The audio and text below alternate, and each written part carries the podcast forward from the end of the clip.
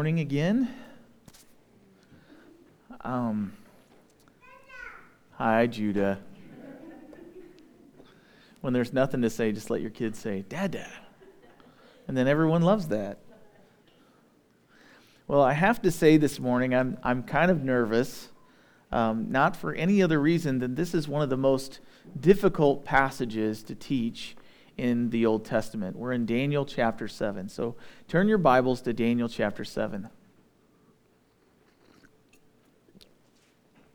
So far in Daniel, chapter 1 through 6, um, it's been said by J. Vernon McGee, who is a guy that's been on the radio for years, and he continues to be, though he's passed away. He actually spent the last several years of his life teaching through the Bible in his office with a recorder. And he did that because he thought of all the things that I could do with the rest of my life, leaving a legacy of the, the understanding and the teaching of God's Word was something that was high on his list. And so he sat literally in an office like I have right here, and he taught to an empty room with a microphone recorder, and it is still playing on most Christian Bible teaching radio stations. But as I was reading his commentary this week, he said that Daniel chapter 1 through 6 basically is six chapters of the historic night with prophetic light, meaning that it's a historical evidence of things that were going on in their day and age where God was speaking through the prophet Daniel, revealing dreams and explaining and interpreting the things that were basically hidden because there was no understanding. And so, Daniel, being an a godly man in an ungodly nation, he was able to speak to the dreams that were being spoken and given to King Nebuchadnezzar. Uh, Belshazzar had the writing on the wall. Most of you have known of that story. Daniel was called in. and he said, What does this mean? Because it was three words without really, it was basically a sentence, but it didn't have any of the words in between. Just three words. Uh, weighed, counted, found wanting. You know, and so Daniel was able to come in and give what God was trying to tell Belshazzar, the king at the time.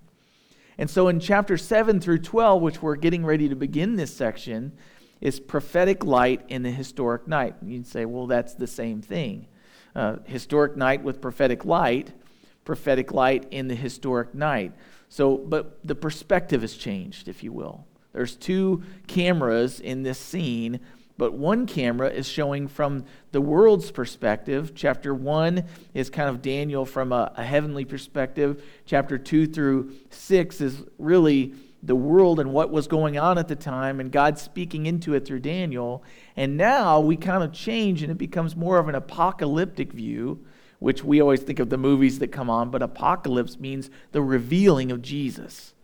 And if you look at the book of Revelation, that's really what it is. It's the revealing of Jesus Christ in all of his glory for everything that he is. Daniel's kind of the Old Testament version of that. And my pastor challenged me to teach this book, and I didn't realize how much it was going to challenge me. It's going to cause me to work out what I believe about the end times based on what Scripture teaches me. But prophetic light in the historic night means that it's going to start from the perspective of prophecy, but it's going to reveal history. Instead of looking at history and then prophecy speaking into it, it's going to show that God's over history and he's going to speak what's getting ready to happen after these things. And so in chapter 1 is written in Hebrew. We talked about this on the intro week for Daniel. Chapter 2 through 7 is written in Aramaic, which was the language in the Babylonian kingdom. And then chapter 8 through 12, Daniel then wrote it in Hebrew. So Daniel knew multiple languages. He wasn't just this farm boy prophet, he was a very educated man. Most of his education actually came from Babylon.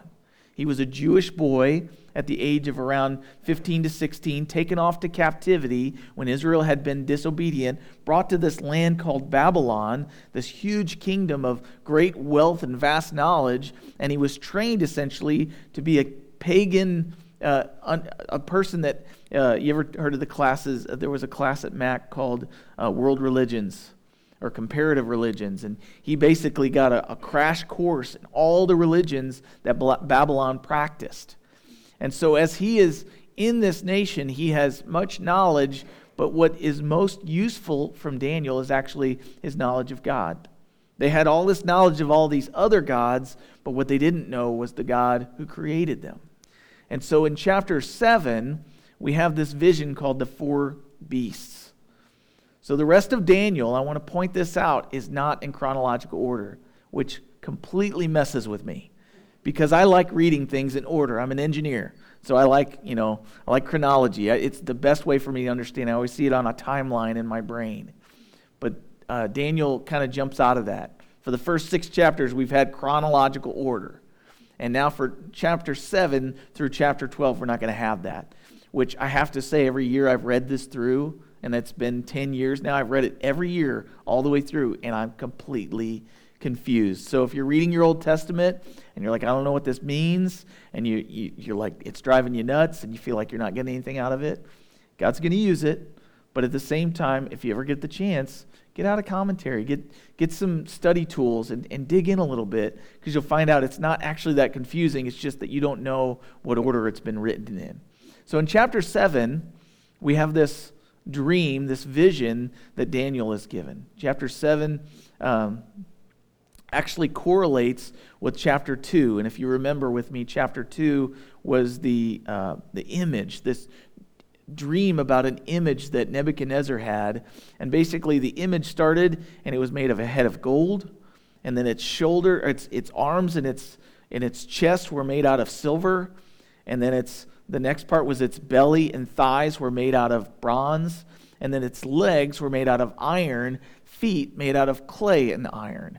We talked about how that basically correlates to the kingdoms that were to come. The kingdom of gold was Nebuchadnezzar in Babylon. No greater king has ever existed. He had sovereign authority. Nobody, he didn't answer to anybody. He, he had the final word on what would go on.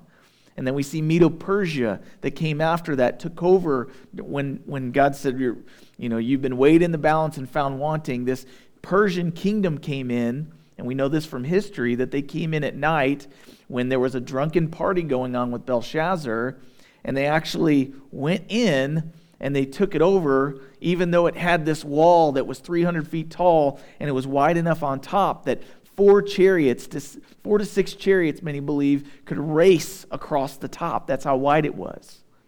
And so, this kingdom that was built with a fortress and it had all this financial wealth in its greatest and most crazy hour of need, they were drunk and they weren't paying attention, and the Persian kingdom came in and took it over. They, they said, Hey, you're under new management now. You are no longer under this. And so, this is the kingdom of silver, the arms and the chest of the kingdom of Persia, which eventually would become Medo Persia. And so, it goes on and on and on through the Greek kingdom to the Roman kingdom. And Greek kingdom was Alexander the Great.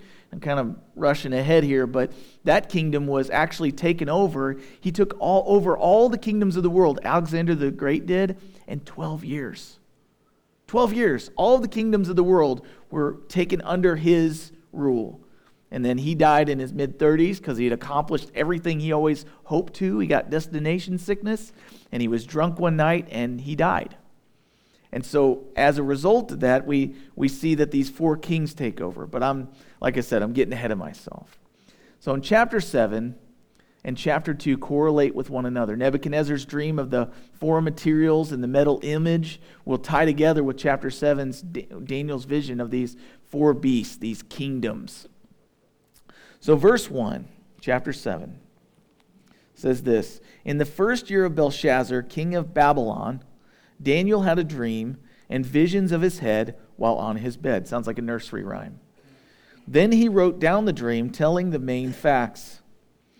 So Daniel spoke, saying, I saw in my vision by night, and behold, the four winds of heaven were stirring up the great sea. Now, if you know his location, the great sea at that time was the Mediterranean Sea. And so now we call it the Mediterranean Sea, but they used to call it the Great Sea. And four great beasts came up from the sea, each different from the other. The first was like a lion and had eagle's wings. I watched till its wings were plucked off, and it was lifted up from the earth and made to stand on two feet like a man, and a man's heart was given to it. And suddenly, another beast, a second, like a bear, It was raised up one on one side, had three ribs in its mouth between its teeth. And they said thus to it Arise, devour much flesh. After this I looked, and there was another, like a leopard, which had on its back four wings of a bird. The beast also had four heads, and dominion was given to it. After this I saw in the night visions, and behold, a fourth beast, dreadful and terrible, exceedingly strong. It had huge iron teeth. It was devouring, breaking in piece, devouring, breaking in pieces, and trampling the residue with its feet. It was different from all the beasts that were before it, and it had ten horns. I was considering the horns, and there was another little horn, a little one, co- coming up among them, before whom three of the first horns were plucked out by the roots. And there, in this horn, were eyes like the eyes of a man, and a mouth speaking pompous words. What in the world? You know? This is quite a dream, right? I, uh, what was the, the book? And it's, it was like on the bestseller list for kids. And it had this little boy that basically disobeyed his parents, had to go to his room, went to bed, and he had this bad dream. What was that called? Uh, where the wild things are. And they made a movie recently, right? So I, I, I don't know about you, but I, I see that book, and that's kind of what I envision with these beasts.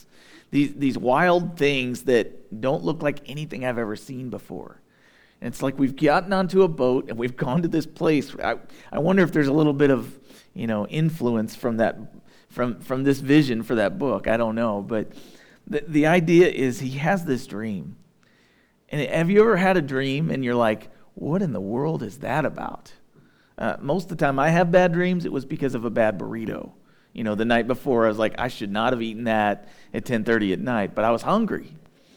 So then you have these weird dreams. Well, Daniel saw this vision and he wrote it down. Uh, Daniel didn't think that it, he had a bad burrito. He thought, God's trying to tell me something. So it says there in verse um, 1 that in the first year of Belshazzar, king of Babylon, Daniel had a dream. So this gives a time and a place in history where he received this dream. This wasn't something that came along later. Um, the historic time is, is, is important, and I think it lends credence to the writing because Daniel is one of these books that it's so accurate historically, and it was supposed to have been written so early that many believe that are skeptics of the Bible and don't believe that Jesus is God and that believe the Bible's corrupt and it was written by men and, and so that it, you can't trust it. Many believe that the book of Daniel had to have been written after all these kingdoms took place because it's so accurate. You know? And I heard a story. Uh, it was about a man who, about the time that they invented the microscope, he had to have one, and so he bought one. It was really expensive, but he bought it because he was like, I, he was very scientific. He wanted to see the structural level of things. So he put things under the microscope and he was so happy. He bought this thing. Until one night, he said, You know what? I want to see what's in my food. So he took out his dinner, put a little bit on the microscope. He looked at it and found out there was all kinds of creepy crawly things on it. There was bacteria, there was all kinds of contaminants. And you know what he did? He threw the microscope away. Why? Because the microscope revealed something he didn't want to know about. And skeptics want to throw the Bible away rather than change their lives and trust God, they'll throw away the microscope. The Bible is the microscope for the human heart. And so anytime we want to discredit it, we just look for reasons to discredit it versus saying, hey, I wonder if this is actually true. And what the man could have learned is that, hey, during food preparation, we should wash our hands. And hey, some of this bacteria is good, you know, probiotics. So all of these things are said, and I like that story because it reveals uh, humans' hearts. We all would rather just ignore things. How many of you ladies would stress less if you didn't have any mirrors in your house? Right? But the reality is, we have it there so we can do something about all this. You know, I got up this morning. I have to tell a story on myself. I got up this morning and I looked in the mirror. I looked like Cindy Lou Who. And that sounds weird, but I literally, my, my hair is so thin and it was going up in the front and it literally went like this. I'm not even kidding. And I went out to the living room and I go, I go, Kelly, you didn't tell me I look like Cindy Lou Who. She didn't even crack a smile. She loves me. Of course, she was like, Well, you do that to me every morning when you leave. You know, you're always, you know, anyway. So that's the reality. We, we don't kick out the mirror, do something about it, right? The Bible is known to the, us as that. It's just a mirror that we look into to see ourselves for who we really are. And we have two choices. We can throw it out or we can do something about it. And so here we have Daniel giving this, this date and this time. And it was argued for many years that Belshazzar, whom we just referenced, actually wasn't ever a king. They had no record of it. But historians and archaeologists kept digging. And what they found was in 1854, pretty recent, right? 1854, they found a clay cylinder with a prayer from Belshazzar's father, Nabonidus, to the moon god for his oldest son, Belshazzar. He was praying for his son. And the, the prayer is inscribed on this clay tile pot that they would keep. And so in 1882, they actually translated a Nabonidus chronicle that was kept on a clay tile that stated Nabonidus was pretty much an absentee king. Nabonidus was the son of um, Nebuchadnezzar. So the question was, well, then why in the world is Belshazzar the king instead of Nabonidus? Because Belshazzar is the king of, or the son of Nabonidus. So all that to say, they found in 1882 a Nabonidus chronicle that stated Nabonidus was pretty much an absentee king. He lived about 450 miles away from Babylon, and he left Belshazzar as his crown prince, the one that he left in charge while he was gone basically showing us that, in fact, the Bible was right before they found any other historical evidence. But if it can't be backed by archaeological evidence, we could probably throw it out, right? But many times what we find out is that archaeology actually just proves what the Bible already said. In the Psalms, the psalmist wrote, inspired by God, that the, the world was round in days where people were saying it was flat. And so many times, skeptics try to throw out the Bible, and what they're doing is they're throwing out the one piece that they can actually trust because they don't want to trust it. So this places Daniel's vision around 550 BC. And actually, what they found is as they've studied the grammar and the Aramaic that was used, it was actually used in this document. Uh, it agrees with the date of the writing. You know how language kind of changes over time? Even now, I think years from now, people are going to go, LOL came up back then, and we don't even use that anymore. They're going to have some emoticon that they've got inscribed on a, you know, on a tablet somewhere. Um, but the idea is that those that are skeptics about it say that, well, it uses Aramaic, and so it's got to be much later. But what they found out is that it's the oldest Aramaic that was used in the book of Daniel. So, just some interesting information. So, in verse 2, Daniel spoke, saying, I saw in my vision by night, behold, the four winds of heaven were stirring up the great sea. I, it's important for interpretation to go to Revelation chapter 17, verse 15, because we got to figure out what this sea is talking about. Is it just talking about a body of water, or is it leading into this discussion of kingdoms? Well, in Revelation chapter 17, verse 15, we have another comment on what seas are, because in the book of Revelation it says, He said to me, meaning the one that was giving John the vision, the waters which you saw, where the harlot sits, and of course, in this uh, prophecy, he's talking about uh, Babylon that's going to be restored back. These are peoples, multitudes, nations, and tongues. So these peoples, multitudes, nations, and tongues, these people from every corner of the earth are being stirred up, and they are, in fact, the Great Sea. The Great Sea is a group of people, it's nations, tribes, and peoples.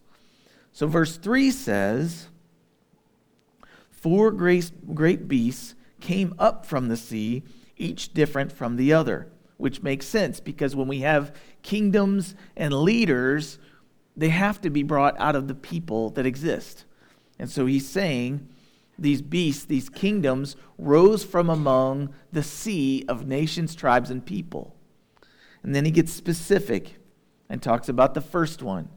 The first one was a lion that had eagle's wings, and I watched till its wings were plucked off, and it was lifted from the earth and made to stand on two feet like a man. A man's heart was given to it.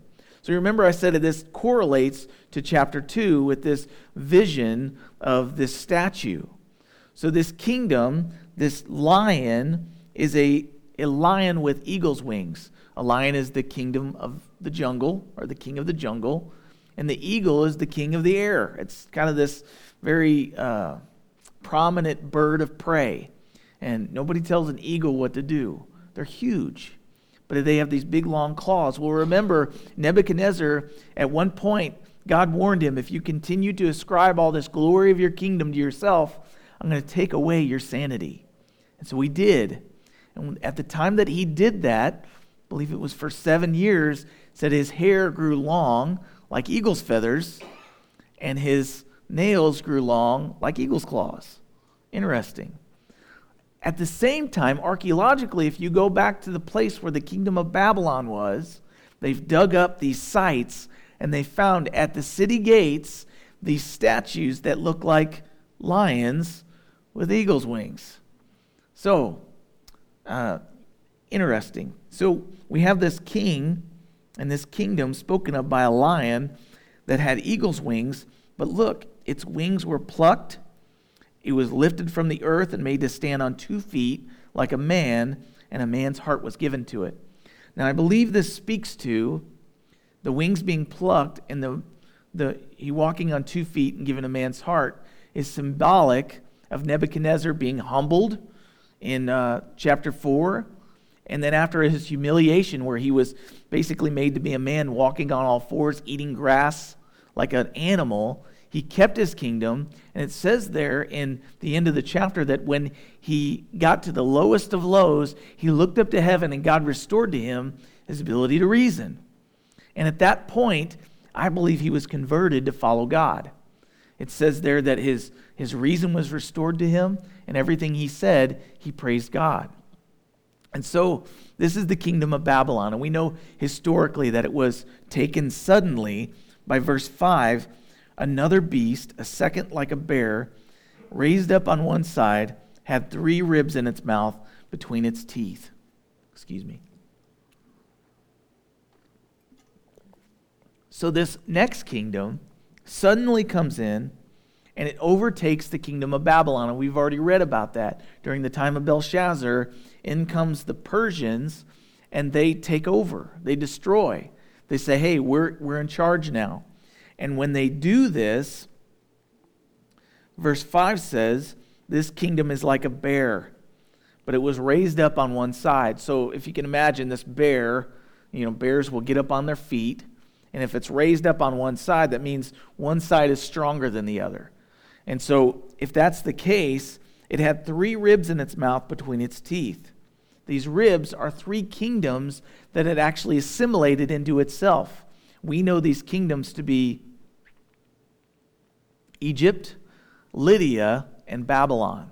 And these were all successfully acquired by this Medo Persian kingdom by force, brute force. But one of the things you need to know about the Persian, Medo Persian kingdom is they weren't quick and, and they didn't run to the battle like the Babylon kingdom. They were more like a lumbering bear. Have you ever seen a bear go through the woods? It kind of you know, it's, it's powerful, but it doesn't move quickly. It lumbers through the woods. And so it's slow moving and lumbering like a bear. And many times when they would go off to battle, Persians, they would take their families with them. So you can imagine if you ever travel with your family, traveling just as a couple is one thing, or as an individual, you get the kids along, it slows things down quite a bit. And so that's what they were known for. But then, verse 6 says, After this I looked, there was another like a leopard. Leopards are known for being very fast, which had on its back four wings of a bird. And the beast also had four heads, and dominion was given to it. I believe that this speaks to uh, this Grecian empire that came and actually conquered the Medo Persians. A Greek was ran by Alexander the Great. It was taken in, like I said earlier, 12 years. And as a result of that, um, it, he died in, thir- in his 30s, and when it was divided, it was divided into four parts, speaking to the four heads that ran the kingdom. And so it doesn't speak very much about this one, so I'm not going to spend much time on it. But it says, After this, verse 7, I saw in the night visions, and behold, a fourth beast. Now it seems like his tone changes here because all of a sudden there's this sense of awe, like, I don't know how to describe this one. He says, dreadful and terrible, exceedingly strong. It had huge iron teeth. It was devouring, breaking in pieces, and trampling whatever was left, the residue, with its feet. It was different from all the beasts that were before it, and it had ten horns. I was considering the horns, and there was another horn, a little one, that was rising up from among them, before whom three of the first horns were plucked out by the roots. And there in this horn were eyes like the eyes of a man, and a mouth speaking pompous words.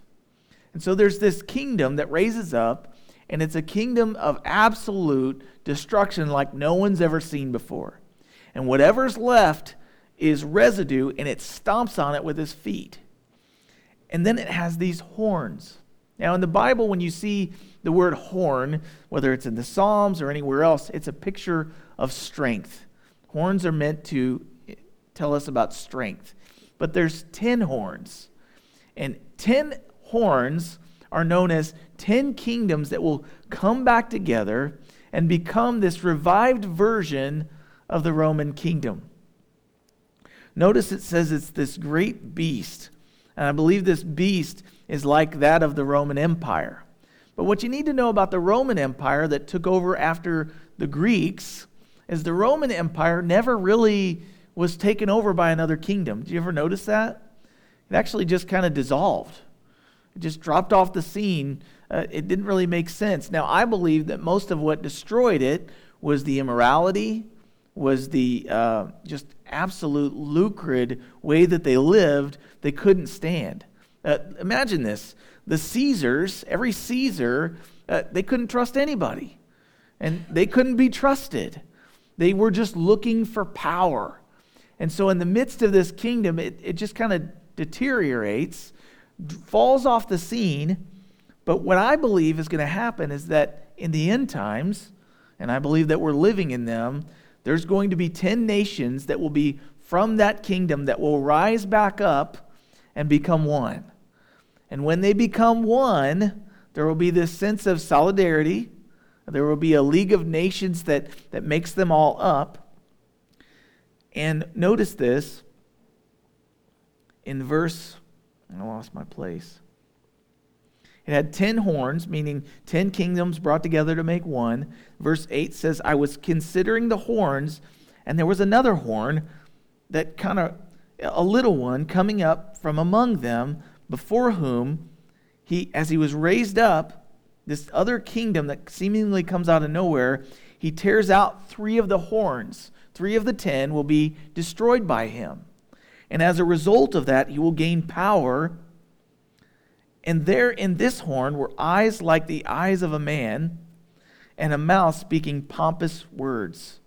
He will be a very prideful, pompous man, and he will be full of wisdom, I believe is what it speaks of. Eyes of man. He'll have vision for the future. And we all look for a leader that has vision beyond today, right? Now, I, I can't speak to who these nations are because I don't know. It doesn't describe those nations, it just says that this is what's going to happen. And there in this horn were eyes like the eyes of a man and a mouth speaking pompous words. Now, I think that you can see in this that this is going to be a setup for the Antichrist. Now, if you've ever seen any of the Christian movies talking about the Antichrist, it always has this person that's demonic, has an obvious uh, satanic star on his head, and there's all these things. But I would submit to you that the Antichrist is not going to be somebody that is obviously against Christ. Antichrist has the idea not just of against God, but instead of God. Does that make sense? He will be a man that will basically raise him up to be a world ruler instead of Jesus, who's going to set up his kingdom. And so, he will set up and he will be um, in power. Verse 9 I watched till thrones were put in place, and the Ancient of Days was seated. His garment was white as snow, and the hair of his head was like pure wool. His throne was a fiery flame, its wheels a burning fire.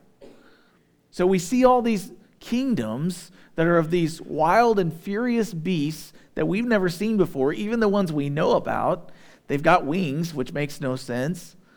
And then there's thrones set up, and the Ancient of Days is seated. The Ancient of Days, I would submit to you, is in the Old Testament a way to talk about God Himself. Ancient of Days, that phrase means days without beginning. Jesus and God the Father, He was before creation existed, God existed. God is not created, He was. And so the Ancient of Days, He's older than days. And they brought, and um, it says there, His garment was white as snow, speaking of His purity. The hair of His head was like pure wool, speaking of wisdom. Those of you that have gray on your head, that's a symbol of wisdom. Don't deny it, just, just own it. You know? I look for people with gray hair on their head to go, you know, they've lived a little bit longer than me. Now, wisdom doesn't always come with age, but it's, it's symbolic of that, right? You assume, somebody's kind of had a few trips around the sun and they're starting to get things and they've learned from experience. And um, so I'm hoping to have hair when mine turns gray.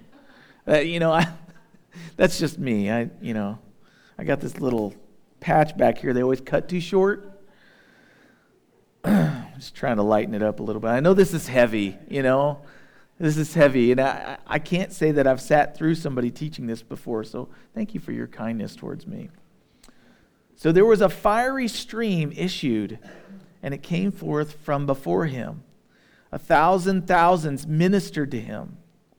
A thousand thousands is quite a bit, by the way, if it's like an exponential number, but it speaks to uh, what Jesus was saying. You remember when, uh, when Jesus was in the Garden of Gethsemane and he was betrayed by Judas with a kiss, and then Peter gets all up in arms because that's Peter. He's just like, do and then think.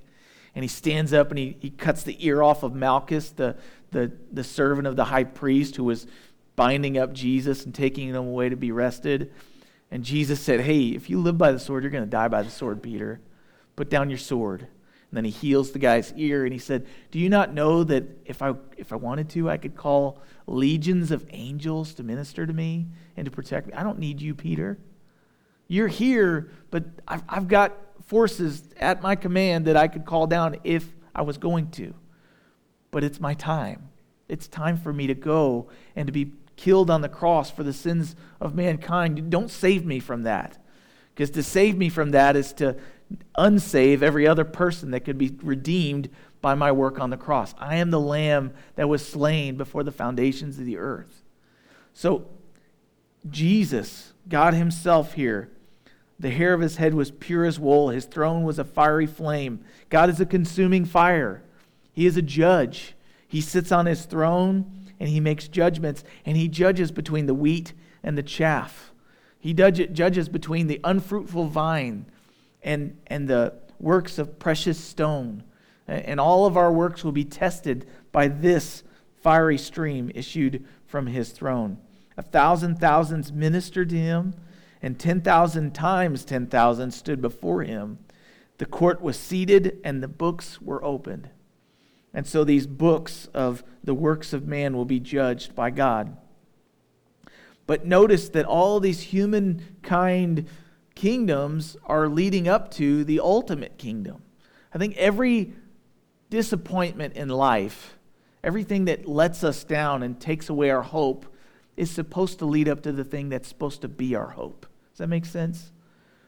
Everything that's happened in all of these kingdoms is ferocious and mean and biting and tearing and destroying. And it leads up to this kingdom that was always meant to be God's kingdom.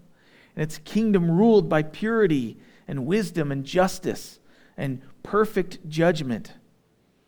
This, the court was seated and the books were open. He says, I watched then because of the sound of the pompous words which the horn was speaking. And I watched till the beast was slain, its body destroyed and given to the burning flame. As for the rest of the beasts, they had their dominion taken away from them, yet their lives were prolonged for a season and a time. I was watching in the night, and behold, one like the Son of Man, that phrase that's used in the New Testament to speak of Jesus, coming with the clouds of heaven.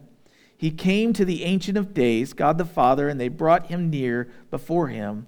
And then to him was given dominion meaning that he had the right to rule and reign. And to him was given glory and a kingdom that all peoples, nations, and languages should serve him.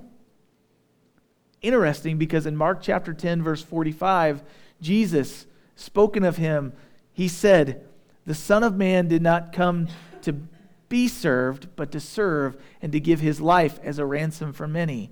And yet at this coming, he will be given dominion, glory, and a kingdom. All the things that he denied himself of, though he deserved them at his first coming, and that all peoples, nations, and languages should serve him.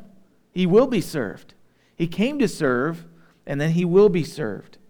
His dominion is an everlasting dominion which shall not pass away, and his kingdom the one which shall not be destroyed, in contrast to the ones that we've seen that will be destroyed.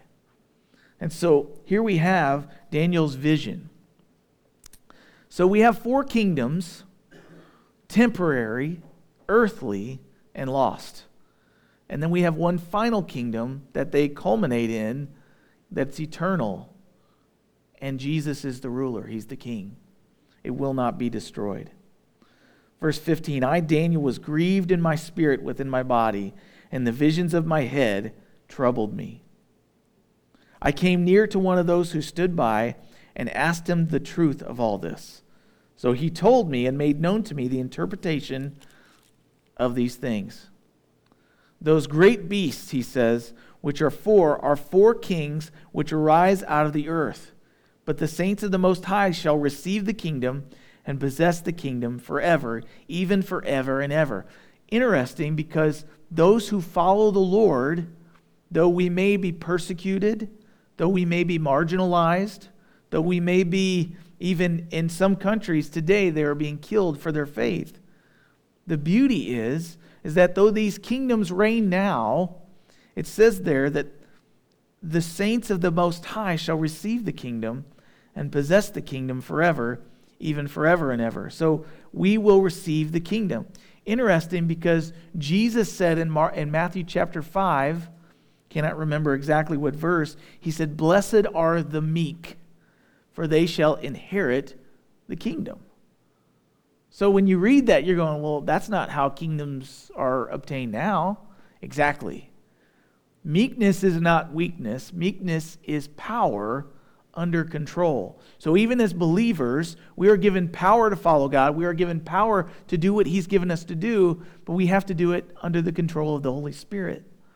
And if we will be meek in this life, though the world may never sing our praises, we may not, never have a hall of fame in our house, go and look at all my exploits. What God sees is that we've been faithful with a few things, and He will make us faithful over many things we actually will be joint heirs with the kingdom. We will actually get to sit on thrones and make judgment in the kingdom of God. Do you believe that? Because if you believe that, I believe that your life will prove that you're not living for these kingdoms. They will perish. Uh, even our earthly kingdom here, even these presidential candidates, whether you're for them or against them, I don't care. I do care because I, I, I, care about the policies they come up with. I care about how they represent us as a country in the world. But ultimately, if you disagree with them or if you agree with them, uh, don't live for them because they will end. And then the kingdom of Jesus will be brought in. So, then I wished to know the truth about the fourth beast.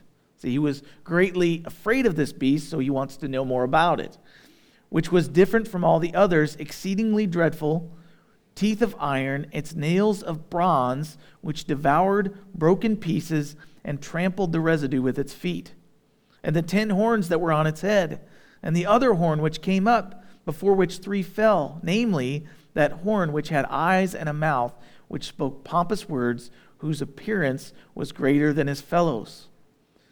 Verse 21 I was watching, and the same horn was making war against the saints, and, look at this, prevailing against them until.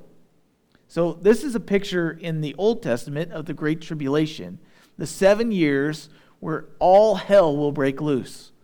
Now, I believe, based on my study of Scripture, that the, the church will not be around for that time. We will be raptured, taken up violently by the Lord to be in heaven. But there will be those that are still here, and there will be those that trust God, but they don't know Jesus, and they will remain. There will be those who are totally against God, completely. But during the tribulation period, there will be this time of testing, this great tribulation, unlike anything we've ever seen. It won't be like today where we're hearing about more hurricanes. It won't be like today where people are being slayed. People of God will be slayed and killed. People in general will be killed in an unprecedented amount and destroyed. But he says here, I was watching, and the same horn was making war against the saints. So, who are the saints? If the church is not here, who is he talking about? I believe that this is speaking to the people that will come to faith during the tribulation period, and I believe many will. But during the tribulation period, for you to have faith in God, it won't be one of you will die for it because everything in the world will be against it. They will kill you. But until the Ancient of Days, he says he was making war against the saints and prevailing. Until, verse 22, the Ancient of Days came and a judgment was made in favor of the saints and of the Most High. And the time came for the saints to possess the kingdom. Thus he said, The fourth beast shall be a fourth kingdom on earth, which shall be different from all other kingdoms, and shall devour the whole earth, trample it, and break it in pieces, a kingdom of destruction. The ten horns are ten kings who shall arise from this kingdom, and another shall rise after them he shall be different from the first ones and shall subdue three kings. He shall speak pompous words against the Most High. He'll be a man of blasphemy. He shall persecute the saints of the Most High and shall intend to change times and law. Then the saints shall be given into his hand for a time and times and half a time, for three and a half years. But the court shall be seated and they shall take away his dominion to consume and destroy it forever. Then the kingdom and dominion and the greatness of the kingdoms under the whole heaven shall be given to the people, the saints of the Most High. His kingdom is an everlasting kingdom, and all dominions shall serve and obey him. This is the end of the account. As for me, Daniel, my thoughts greatly troubled me, and my countenance changed, but I kept the matter in my heart. So imagine this, just in the last chapter, I think. Um, yeah, the last chapter, Daniel was thrown into the lion's den. And I believe that as he was in there, he trusted the Lord, and he had probably one of the best nights of sleep he's ever had. Uh, he trusted God. He wasn't able to be harmed by all the other leaders around him, and he slept well. The king, however, that doomed him to be in there on accident because he'd been flattered, he didn't sleep well at all. But now Daniel's been given this vision of these beasts and these kingdoms and the things that are going to come, and he can't sleep. He's broken. So I would submit to you that this vision is put in Scripture not to scare us. Uh, it's not about scaring us into salvation. It's not about scaring us to follow God, but it should humble us. And it should cause us to think soberly about what it is that we serve. Who? What kingdom? Because it looks like here that there's going to be many kingdoms that will rise up and fall. And even the ultimate kingdom that's supposed to bring unity and peace to the whole world is going to be led by this king that is doing it deceptively so he can gain power. And ultimately, he's going to destroy those of faith over the whole earth.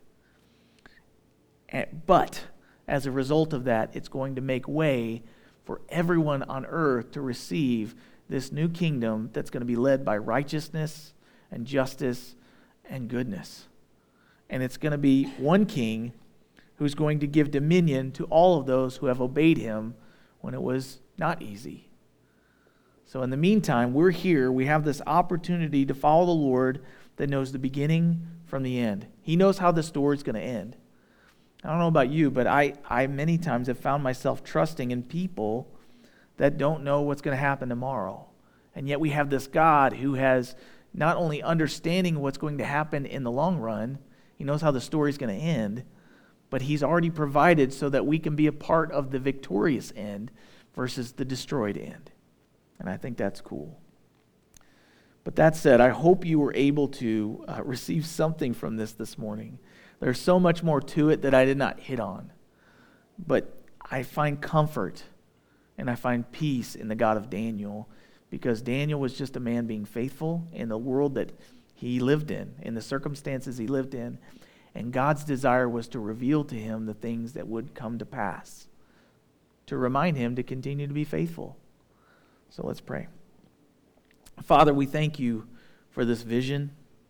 I thank you for this vision, even though I don't understand all of it. I thank you that other places in Scripture correlate with this so that it gives us better understanding. The Bible is the best commentary on the Bible. Thank you for your word, which was given to us to comfort us. Um, 2 Corinthians 5 talks about comfort, not so much as just making us comfortable, but in the way of giving us understanding, convicting us when maybe our lives are not those that we're proud of or those that we know that you're happy with. Lord, we want to glorify you. We want to follow you with all of our ways.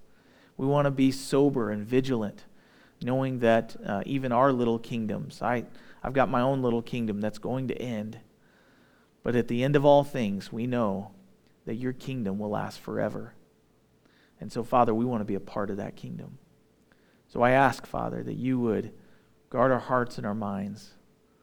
Help us to see if we are following after other gods, if we're sacrificing uh, to things that cannot save us.